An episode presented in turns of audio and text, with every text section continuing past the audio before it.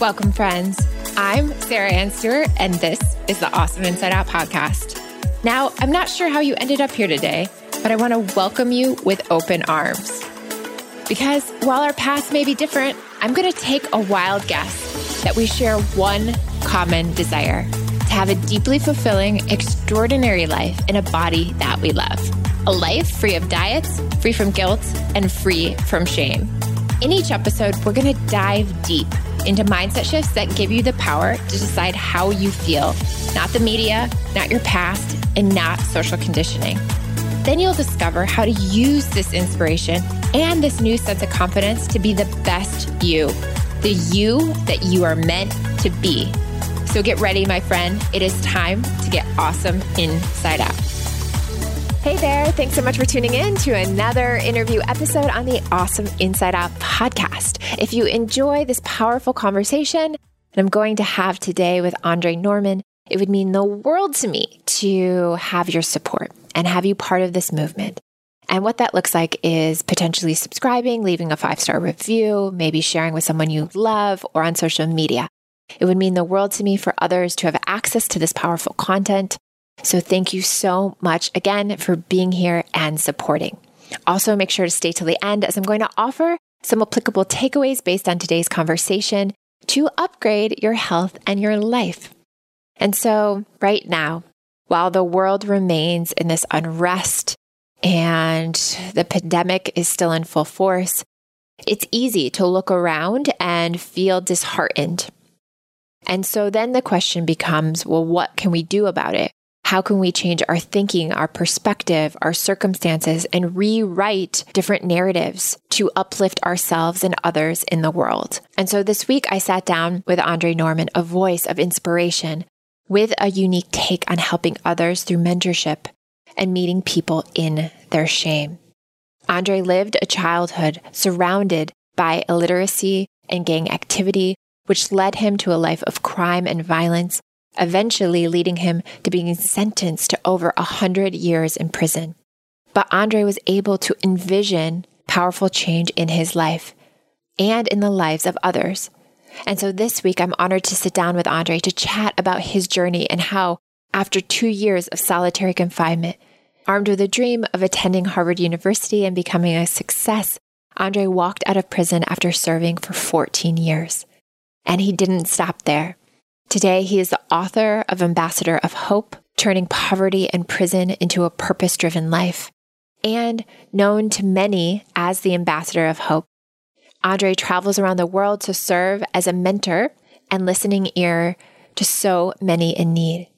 Further, Andre's impact extends far beyond the U.S. He's worked in the Bahamas, Guatemala, Honduras, Liberia, Sweden, Trinidad, just to name a few.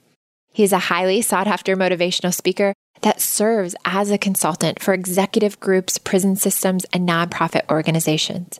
Additionally, Andre's work was instrumental in bringing an end to the protests in Ferguson, Missouri. I trust that Andre's wisdom will empower you to step into a life that is deeply meaningful, impactful, and a representation of who you truly are, while also recognizing the impact that you can make. I also trust that this conversation will not only change your life, but empower you to think bigger than ever before and recognize the deeply meaningful impact that you can have on this planet. Hey, Andre, welcome to the show. Thank you so much for being here. I'm so thankful. You had spoken at a Rising Glen Collective that my husband and I hosted a few months. Time's flying by. And people were just blown away in tears, texting us while you were speaking, emailing us after, just so thankful for your words of wisdom and all of your inspiration. So thank you for being back and here today. My pleasure.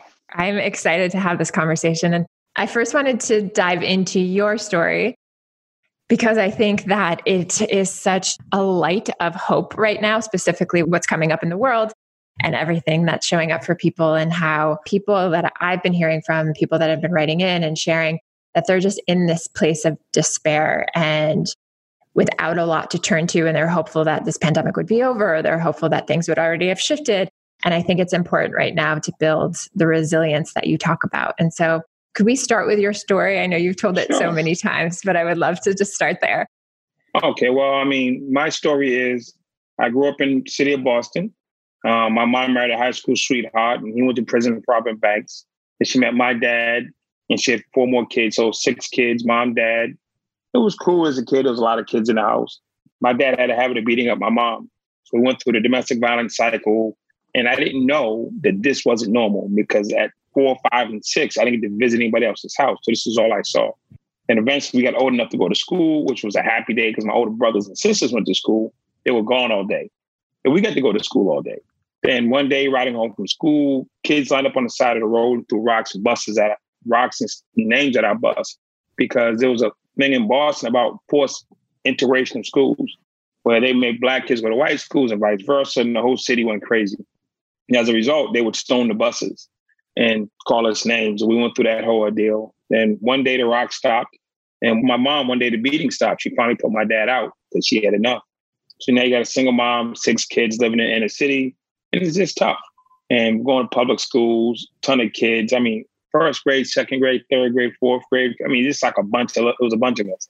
And it was hard because she refused going government assistance. So she's working 9 jobs, and it's just all bad. By the time I get to middle school, I found out we're poor. Then the kids start making fun of you for the stuff that you don't have. And then somebody had an idea, hey, we can go to the corner, we can make some money selling weed after school.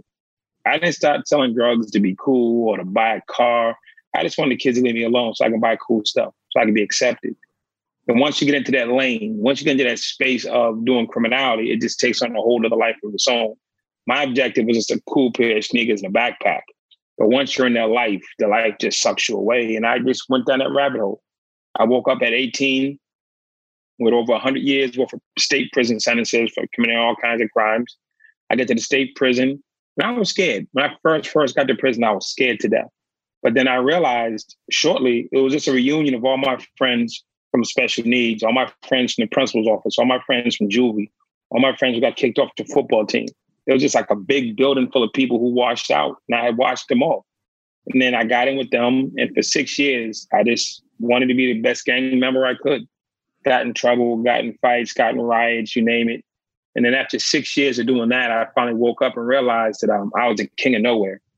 Okay, I'm in charge, I'm the boss, but I'm in the middle of nowhere, in a prison cell locked in a basement. Nobody really cares. So I realized I didn't want to spend the rest of my life in that space. So I said I wanted to go home and be successful. So I picked Harvard University as my destination. Everybody thought I was crazy. It was impossible. But I set on my trek to go to Harvard. And I went against all the naysayers, my family and friends included. Taught myself how to read, taught myself the law, went to anger management, went to counseling, went to therapy. For the next 8 years, that's all I did, 20 hours a day. I finally got out of prison in 1999. I started working with kids. First it was black boys, because that's what I understood. Then they introduced me to working with black girls. Then it was white kids in suburban schools. Then it was teachers who teach black kids. And it just kept scaling up, because I had an insight that you really couldn't find in the university book. I lived it. And I lived it at a level in a space that most people haven't lived it and came back from. So then I had the ability, what made me different from other people was my ability to articulate what I saw and what I knew. A lot of people have lived it, but don't have the ability to articulate it. They can't explain the pain points and the ways things connect and how you actually see it from different vantage points. So I started teaching teachers at Harvard, at MIT, at BC, at BU, at London Business School. I just started teaching people. And I had this imposter syndrome. Like, I'm some high school dropout, prison gang member, and I'm just waiting for this guy to come around the corner who knows everything and shut me down. Like, this guy's a fraud. He knows nothing.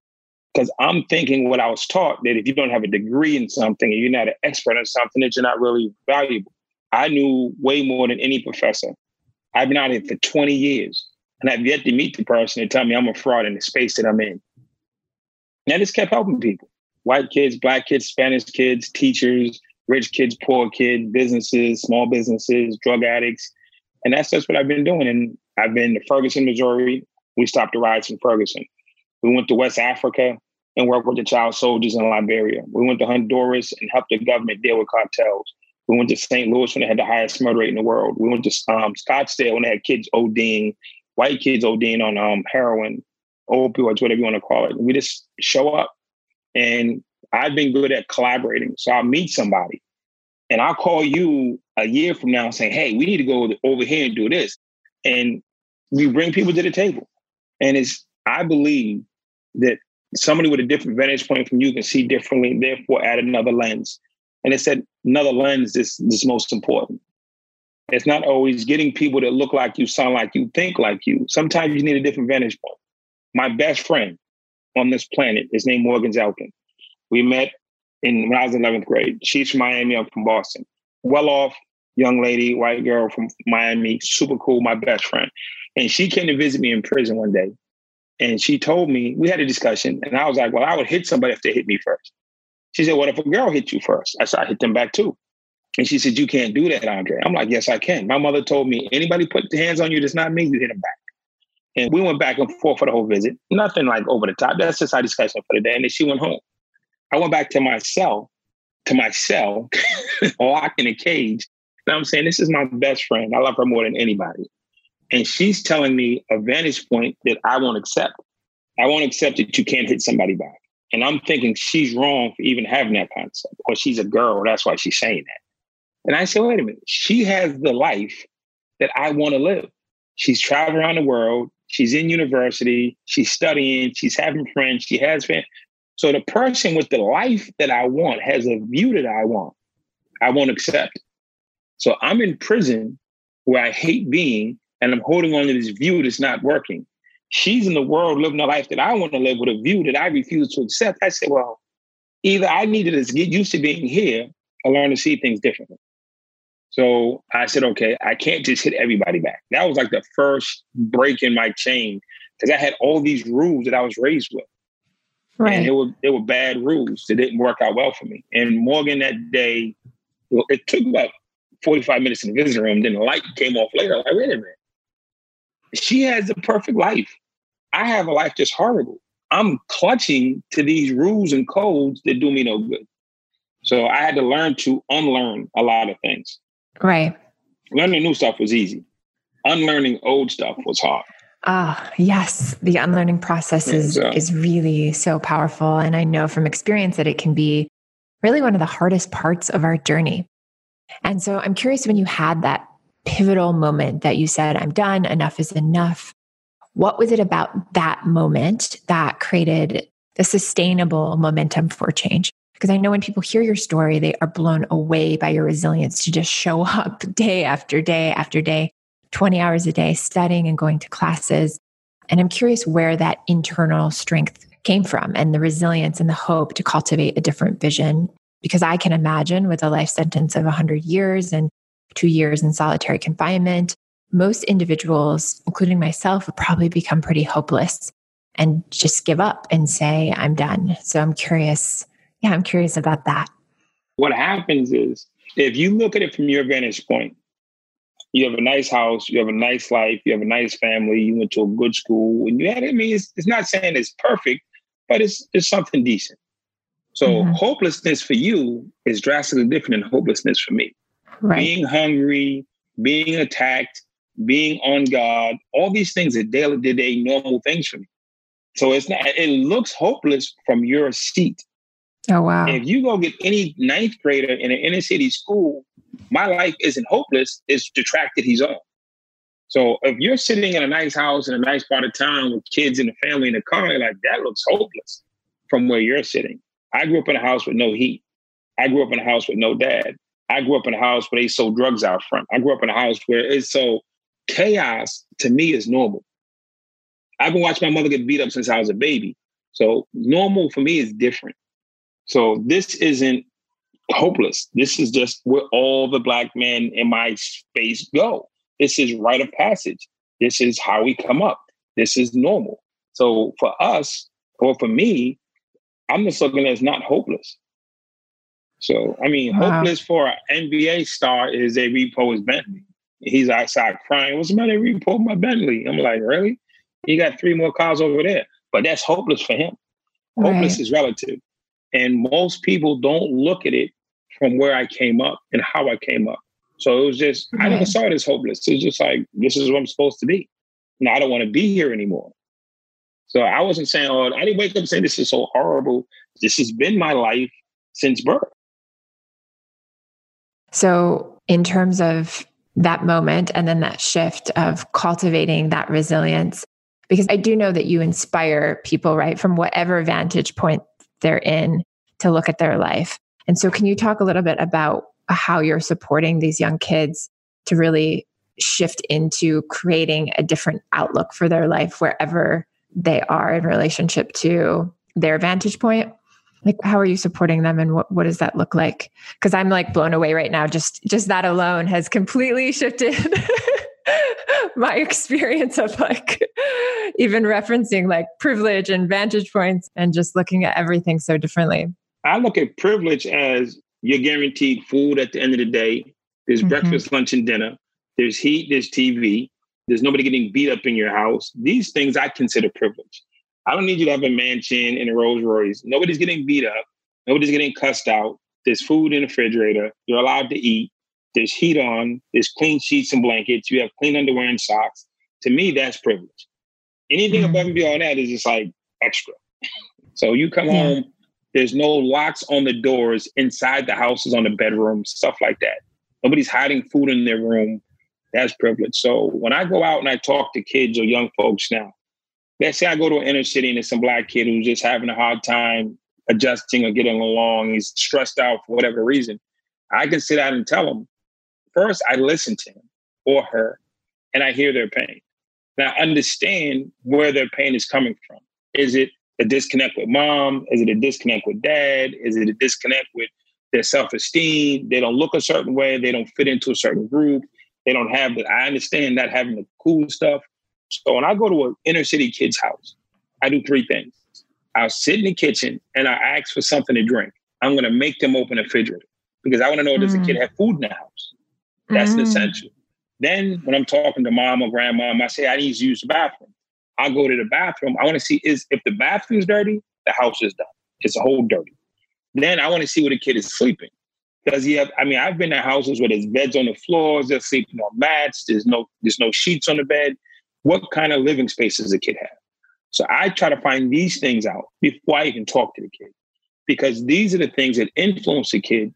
And the biggest thing that I do is I walk into their shame, because where they live and how they live, I know because I lived it, is shameful. So when you come out of that house, no matter how horrible it is, you try to put on a happy face when you go to school. You don't want to tell people, oh, my sister's an addict. Oh, my mother is getting beat up. Oh, we don't have food or heat.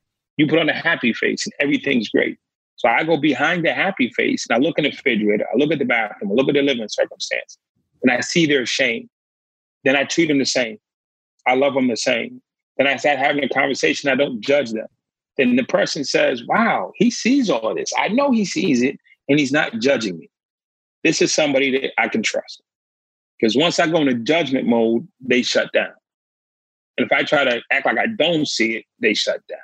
So I'll speak to it, but I just speak to it in a way that's respectful and is supportive. And then I'll start listening to how they see the word based on the inputs that they're dealing with. Then I help them walk from where they are to where they need to be. Then like there was one kid whose room was a whole house of disaster. Twice he flunked in 9th grade. He was on track to fail the 3rd time. You know what I told the kid? You need to go to the library, the public library, and do your homework. He said, I can do that? I said, yes, you can. He's graduated from high school. He's graduated from college. He has a great job.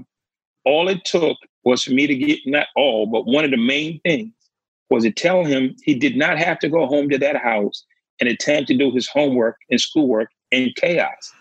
I took him to the library. We got him a free library card. And every day after school, he'd go to the library and he could do his work. The house where he lived and the people he was around was just not conducive for education. A lot of drinking, a lot of other stuff. And it was just crazy for him. He just needed someone to tell him, here's another way to do this. And he was like, wow. And he started growing and now he's having a successful life. And when I go to a suburban kid's house, got a white kid, mom, dad, 2 cars in the driveway. They own a company, run a business or something. And this kid's stressed out. When I walk in, now most likely, if it's a suburban white kid, he or she's already been to therapy. He's already been to counseling. He's already been to the school psychiatrist. He's already been to all these little checklists. He's already seen his primary doctor and all the rest of the stuff. And they all told him a variation of what the parents told him to say. You know what I'm saying? You're wrong. You need to get your act together, and you need to get in line and have this life that we charted out for you. We don't care how you feel about it. You're going to walk this line. And the kid feels disconnected. So when I walk into that scenario, suburban white kid, I don't look like their parent. I don't look like any of the doctors or the professionals that they dealt with. I don't sound like their parents. So they're completely cut off guard because they're used to the guy, the blazer, the white jacket, the doctor such and such, or the therapist such and such coming to give them medicine of some sort. So he got the 6'2" black ex-gang member walking and they're like, do you even know my parents? Do you really know my parents? I mean, because they're getting some cool points just for finding you right now. And it's like, there's no connectivity to what they've been going through and the space of trying to get help and be heard. They're getting help is really to be heard. When people aren't heard, they hurt themselves in multitudes of ways. So this child is not being heard, so they're hurting themselves, whether they're doing drugs, self-mutilation, risky behavior. So I come in and I don't sound, look, or feel like the parents. So it's like, right, I can talk to this guy. Then they start talking and I start listening. And then they'll tell me where their pain is from. And again, find their shame. Find their shame. And it's different for different people. I've had 15-year-old girls that could be supermodels, but they don't think they're skinny enough. Or mom didn't give them enough praise. Then you get the kid who's a number one A athlete, but he can't read that well, or his dog, whatever it is. You never know what somebody is really attached themselves to. And I should say, well, why are you scared of the dog? It's no big deal. People's fears are people's fears. Because you're not scared of the dog doesn't mean I shouldn't be.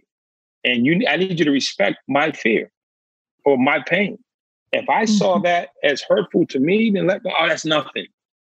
No, you can't tell me it's nothing for me. And then when you do that, again, I'm not being heard as a 15, 16, 12-year-old.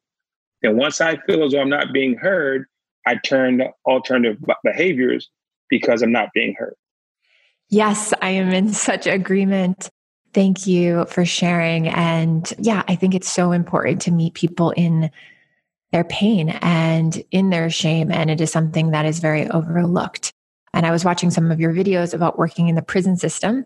And I wanted to talk a little bit about your experience with that today, because similar to what you were just sharing, through the work that you're doing with prisoners, you share how you feel it's so important to meet the prisoners in their pain, in their shame, and how it's an important tool to help heal, learn, and grow. And through this process, the prison that you're helping run has not had any violence or any fights since you started. So I wanted to dive a little bit more in that, because I think that's so important to have this conversation so that we can learn from it and also get behind it and support you further. With the prison work, these are men and women who, the women have been through extreme abuse, molestation, rape, prostitution, domestic violence, you name it, they torture. The women have been through some of the worst of the worst. And the men have been through extreme trauma, which put them in a situation where they felt the need to act out. And whether they were being abused as children, neglected as children, I am not excusing any criminal act by any person. We're not talking about the crime that put them in jail. We're talking about the why they felt compelled to do crime. So I committed crimes in the sixth grade. I sold drugs. I did it.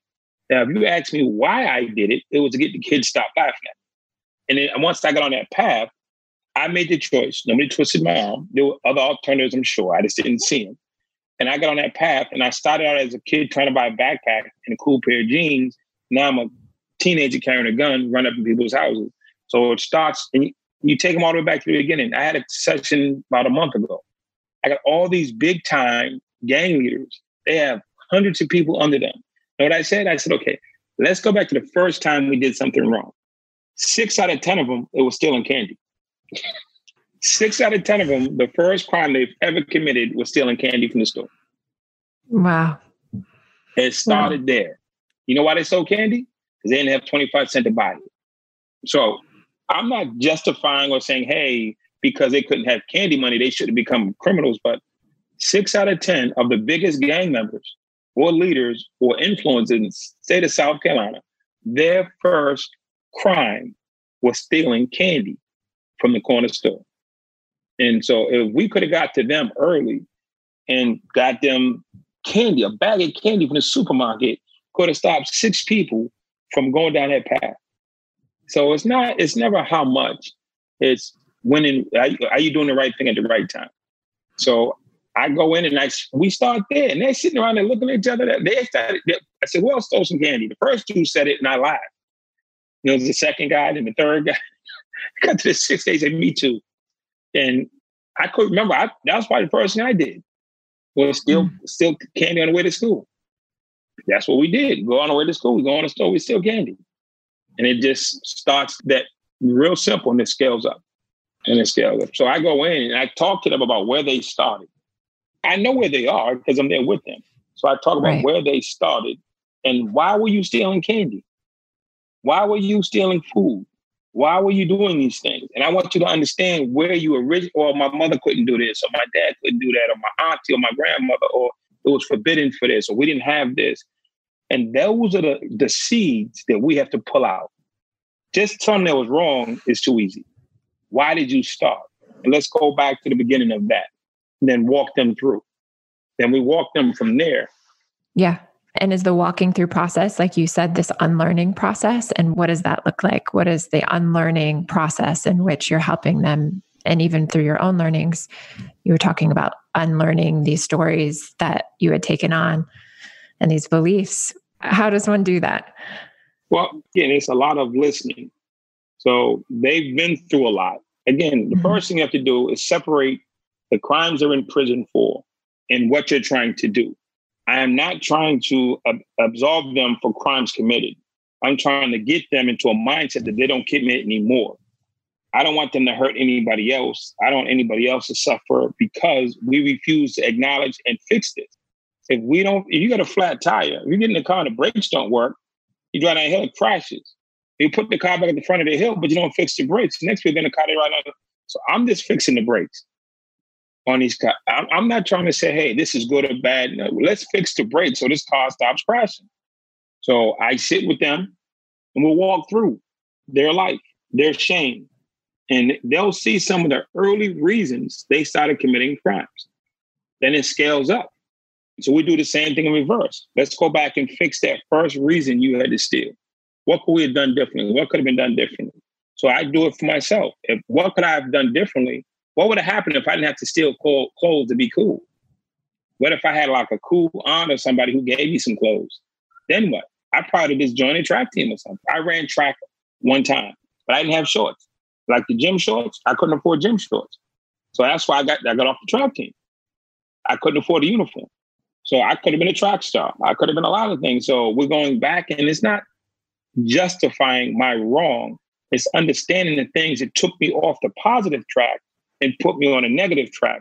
Because as I'm speaking to them in the now, we don't want them to repeat that behavior. So it's the behavior we're trying to correct. And can we talk a little bit about the mentorship program? Because I loved watching that in the videos where you're having this mentorship children of these younger kids growing up and empowering them now. A lot of the programs that I do are birthed out of my own heart, my own pain. I say to myself right now, had I had a mentor when I was in the fifth grade, I had friends who played Pop Warner football, but their moms could pay for it. Somebody paid for it, somebody got them to the field. I would have loved to play football. I think I'd have been like one of the world's greatest middle linebackers in all-time history. I was fast. I was strong. I think 1,000 miles a minute. I'm a great leader. I communicate well.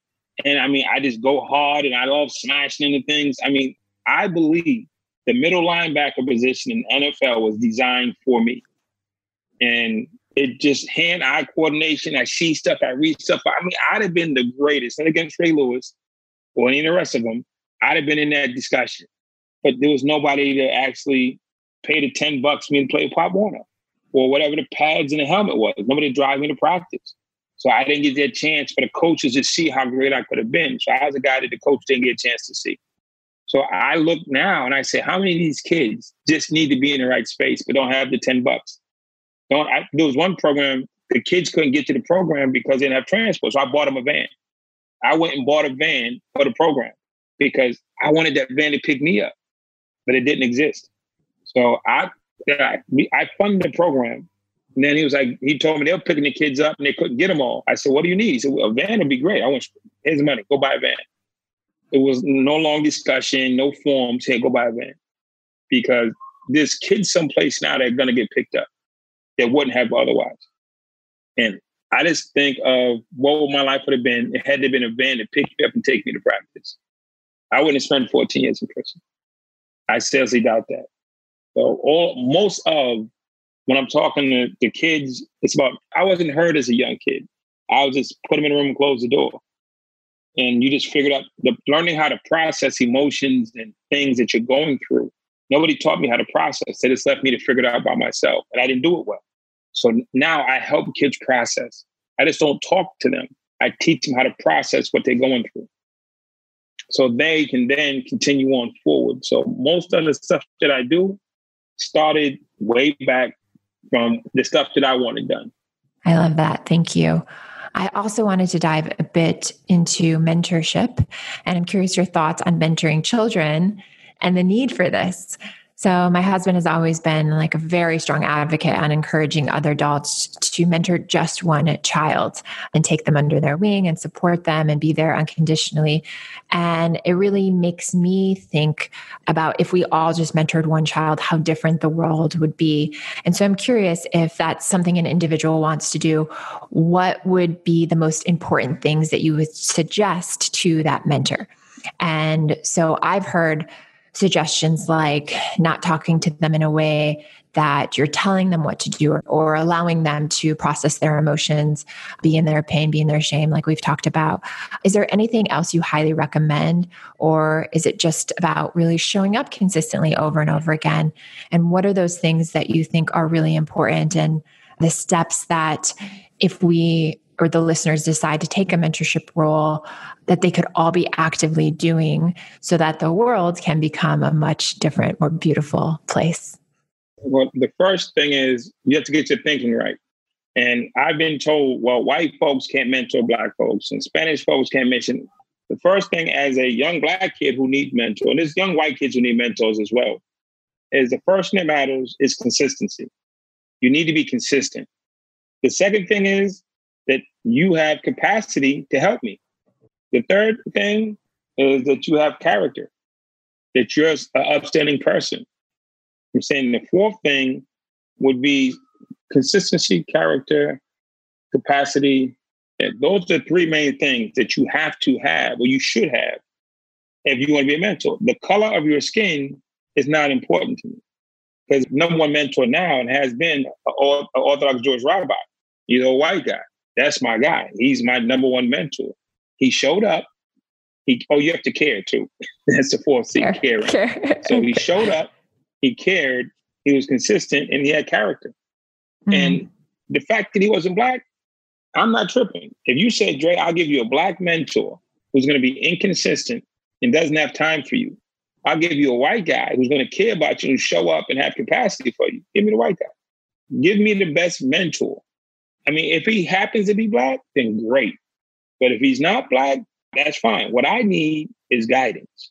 What I need is support and rules and accountability. And that's the most important thing. And people say, well, how can you help a Black kid? Because you're going to teach him that you care. You're going to show up on time. You're going to be credible. And you're going to have a consistent message for him. That's what we need. That's what any kid needs. If you look at college sports, 90% of coaches are white. 70% of the players are Black. So white people can't coach Black kids. It happens every single day. If Nick Saban can do it in Alabama, you can do it in California. You're saying Nick Saban has like 75 Black kids on his team. He mentors them every day. Michael Jordan, the greatest basketball player in the history of basketball. Dean Smith was a white guy. And he loved Dean Smith. Dean Smith did a wonderful job in mentoring Michael Jordan. Now, John Thompson at UConn did great with Allen Iverson, Patrick Ewing, and the rest. But, I mean, Michael Jordan came out okay. Patrick Ewing came out okay. You know why? They had great mentors. One happened to be Black, one happened to be white, but they were great mentors. That's the key thing. They both had character. They both were consistent. They both cared. They both showed up. Those are things that matter. And if you happen to be Black, too, great. Right. But that's the last thing on the list. It's really not even on the list. It's just like an after mention. I love that. I think it's so important. And I think we underestimate the impact that we can have on a child's life. Like, I'm just thinking back on my life, and there were a couple women who are just have always been there consistently. And it's that like unconditional love. And I think it's also the energy of, I can fuck up and I can make a mistake, and there's not going to be that shame or the like pushback or the you're grounded or the disappointment, but it's an understanding and a meeting you in your pain. And so I love that. No, you can get all those things. The mentor can get disappointed. You can get grounded.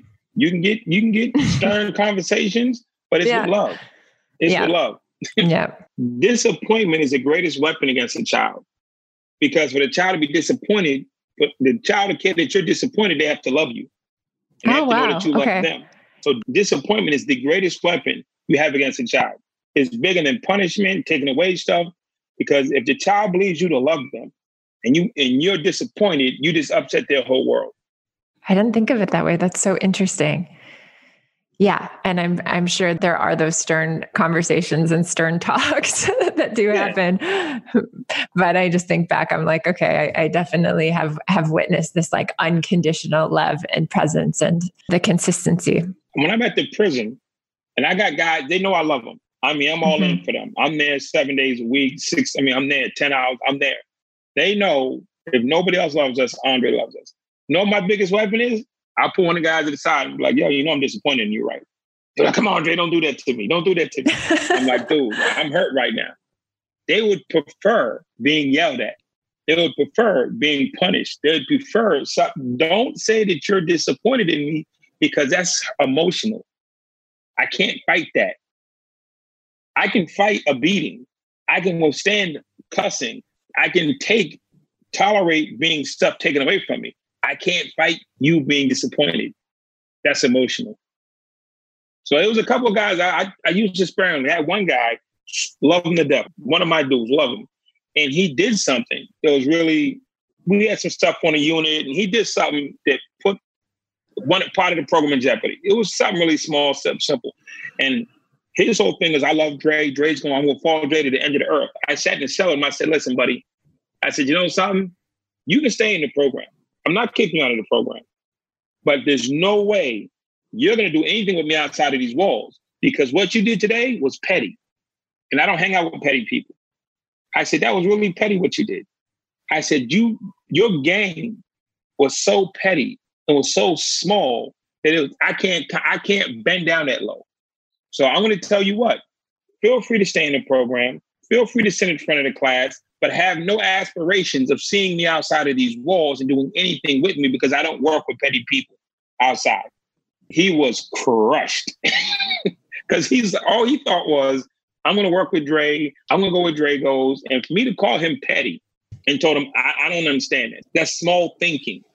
I'm trying to teach big thinking. You're subscribing to small thinking. So you go sit on the other side of the room. I said, when you're ready to come over here back to the big thinker side, we can discuss it. But you're going to go on the other side of the room with the small thinkers. And I'm just totally crushed right now. I thought you were one of my best. I guess I was wrong. Wow. For the next 60 days, he was the hardest working man on the planet, because he wanted to earn that respect back. He wanted to earn that trust back. And there's nothing, he wasn't prepared for that, because he was truthful. I said it in a loving way. And he was like, man, I need this guy in my life. And I need him in my life at an emotional stability level.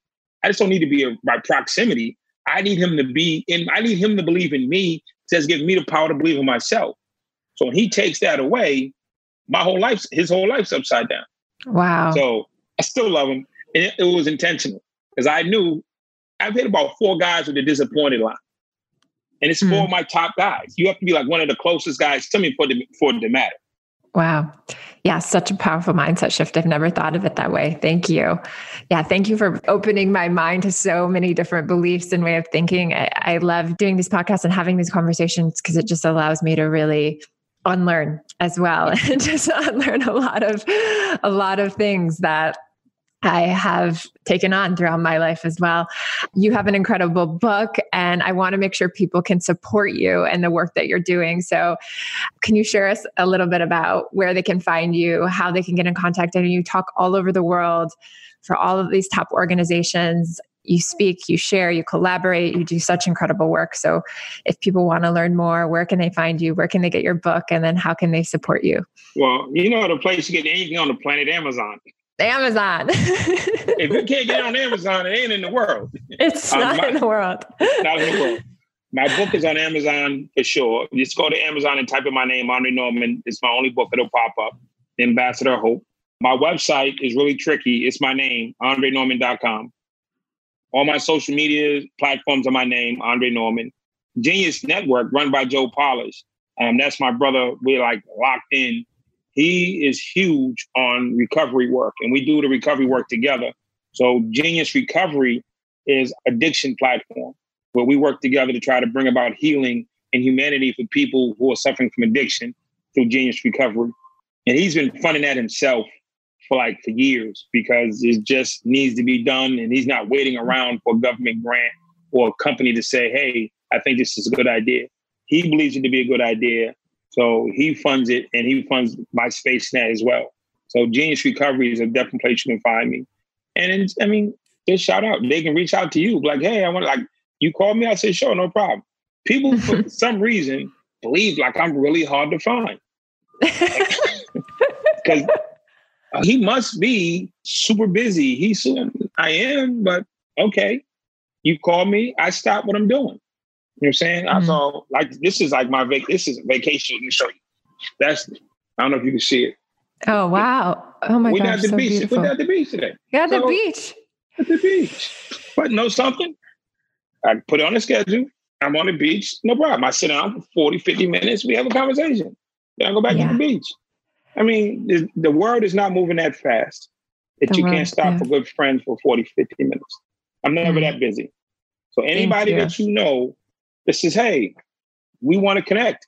We can do a monthly podcast. We can do whatever. You want me to come on once a month? I'll come on once a month. You want to come on once a week? I'll come on once a week. I believe people can make happen in their lives what they want. Mm-hmm. I wanted to go to Harvard University. I made it. I wanted to travel the world. I've done it. I want to help people. It's actually my occupation. They pay me to help people. That's crazy. You know what I'm saying? I wanted to run a prison as a former gang member. I do it. So if I want to come on your podcast once a week, that's for us to agree. Don't allow people to tell you what you can and can't do. Don't let people hold you in your yesterday. So yesterday I was, today I'm no more. And when I decide I want to be something different, it's when I say so, not when the world acknowledges me. Wow. So many people wait for the world to say, oh, you're ready. Oh, you're acceptable. Oh, you're this. Oh, no, it's when I say so. Because at the end of the day, I'm in charge of Andre Norman. When Andre Norman says, I'm a better person or I'm going to be X, I don't need the world to sign off.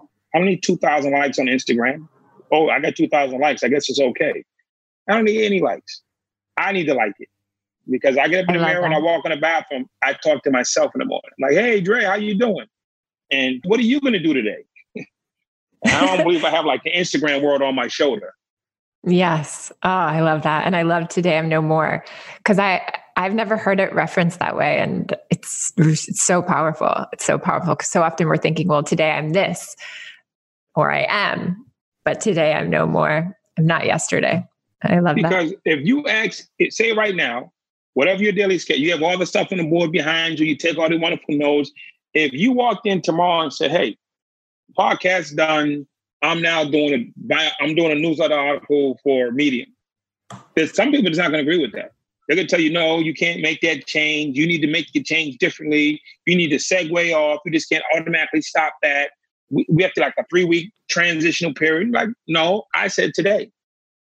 No, but that's wrong. It's my life. It's my idea. How is it wrong? It doesn't fit your narrative. Well, so many people will be upset when they will get over it. Mm-hmm. People were sad today Michael Jackson died, but they got over it. Mm. So if you think that you can't change your life because other people won't agree with it, then we got a problem. Michael Jordan said, I'm done playing basketball. I'm going home now, people. It was nice talking to you. You can't quit. You're the best player in the world. We want to see you play. We want to see you play. We want to see you perform. We want to do none of that about you. You should just be happy with the money they're giving you. Take the money and shut up, Michael. Michael Jordan said, ladies and gentlemen, it's been fun. I'm going home now. See you later. Bye. And people were upset. Yep. You don't have the right to make that decision. Yep. He said, I'm going to go play baseball. You can't do that, Mike. You suck at baseball. He did it. He lived his life. And that's what I want the viewers to do. Live your life. Don't ask for permission to do what's positive. Don't ask for permission to do what your dreams are. Don't ask for permission to live your passion. There's no permission to live your passion. That's your decision. Stop giving it to the committee. Call your girlfriends. What do you think about this girl? I think about doing this. Yo, buddy, yo, homie, I'm thinking about... I don't call anybody. I'll ask my mentors, hey, mentor, what do you think about this? And the true mentors say, well, have you thought it through? What do you want to do? Not what do other people want you to do. Start with what other people want you to do. The other person, if you're not married, then the other people don't count. If you're not married, not dating, if you are not married, the other persons don't count. If he didn't get your ring, he don't get a chance to say nothing. I love that. It's so true. It's so powerful. And I think we need to hear that more and more, especially online where it's people are dictating their posts and what they're saying based on engagement instead of what's true and in their heart. And I think the more that we keep stepping into that and our truth, the more beautiful the world will be. I had a lot of companies ask me in the last couple of weeks about what can they say about Black Lives Matter? What should they say about George Floyd? What's the appropriate response? And is this enough? I did Blackout Tuesday. I'm like, you need to speak from your heart, say what's true for you, and say what matters in your life. And if it's not a public agreement, I tell people, I protest, but I don't march. You will not see Andre Norman march down the street with a sign in his hand. It's not what I do. I stand up. I'm for Black equality. I'm for better treatment. I'm for a better system. But you will not see Andre Norman in a mall, a mob of 200-300 people holding a sign saying, I can't breathe or anything like that. That's not how I protest. And if people, I have people get mad at me, yo, you go to a rally? I'm like, no, I don't do rallies. Now, if it's a rally and they want me to speak, because I happen to be a speaker, I'll definitely show up and put flames on the mic. But if you don't ever look for me in the crowd, I don't stand in crowds. Never have. And just because this is a movement, if you feel comfortable standing in the crowd, you go stand in the crowd. I'm going to do it my way. That's it. And you can't tell me how to protest. You can't tell me the proper way to speak out. My mother told me, you have a voice, you use it the way you feel comfortable. You're not going to pressure me into protesting your way. And I'm not knocking yours, but don't knock mine.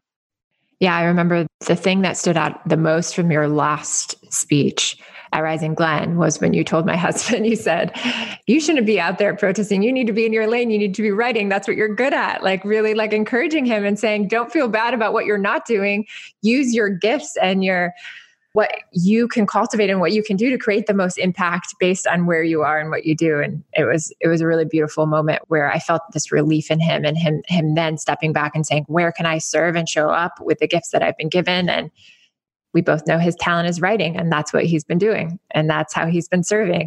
And like you said, that's where he should be serving because that's where he can create the greatest impact. So if it's a choice of him writing or him holding a sign, I think he should write. Because that's his gift. I mean, you can speak to millions with your gift, or you can be in a mob of a couple hundred and just fade in. When you're special, be special.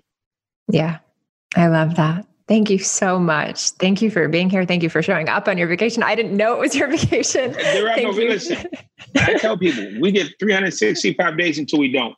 So every day is a vacation for me. I wake up every day. If I'm at my house, if I'm at the beach, if I'm in California, every day's a vacation because I get to wake up, live a dream, and I'm not in a cage, I'm not around any craziness, and I get to, whether I'm working or relaxing, trust and believe, I'm planning on how I can make a difference.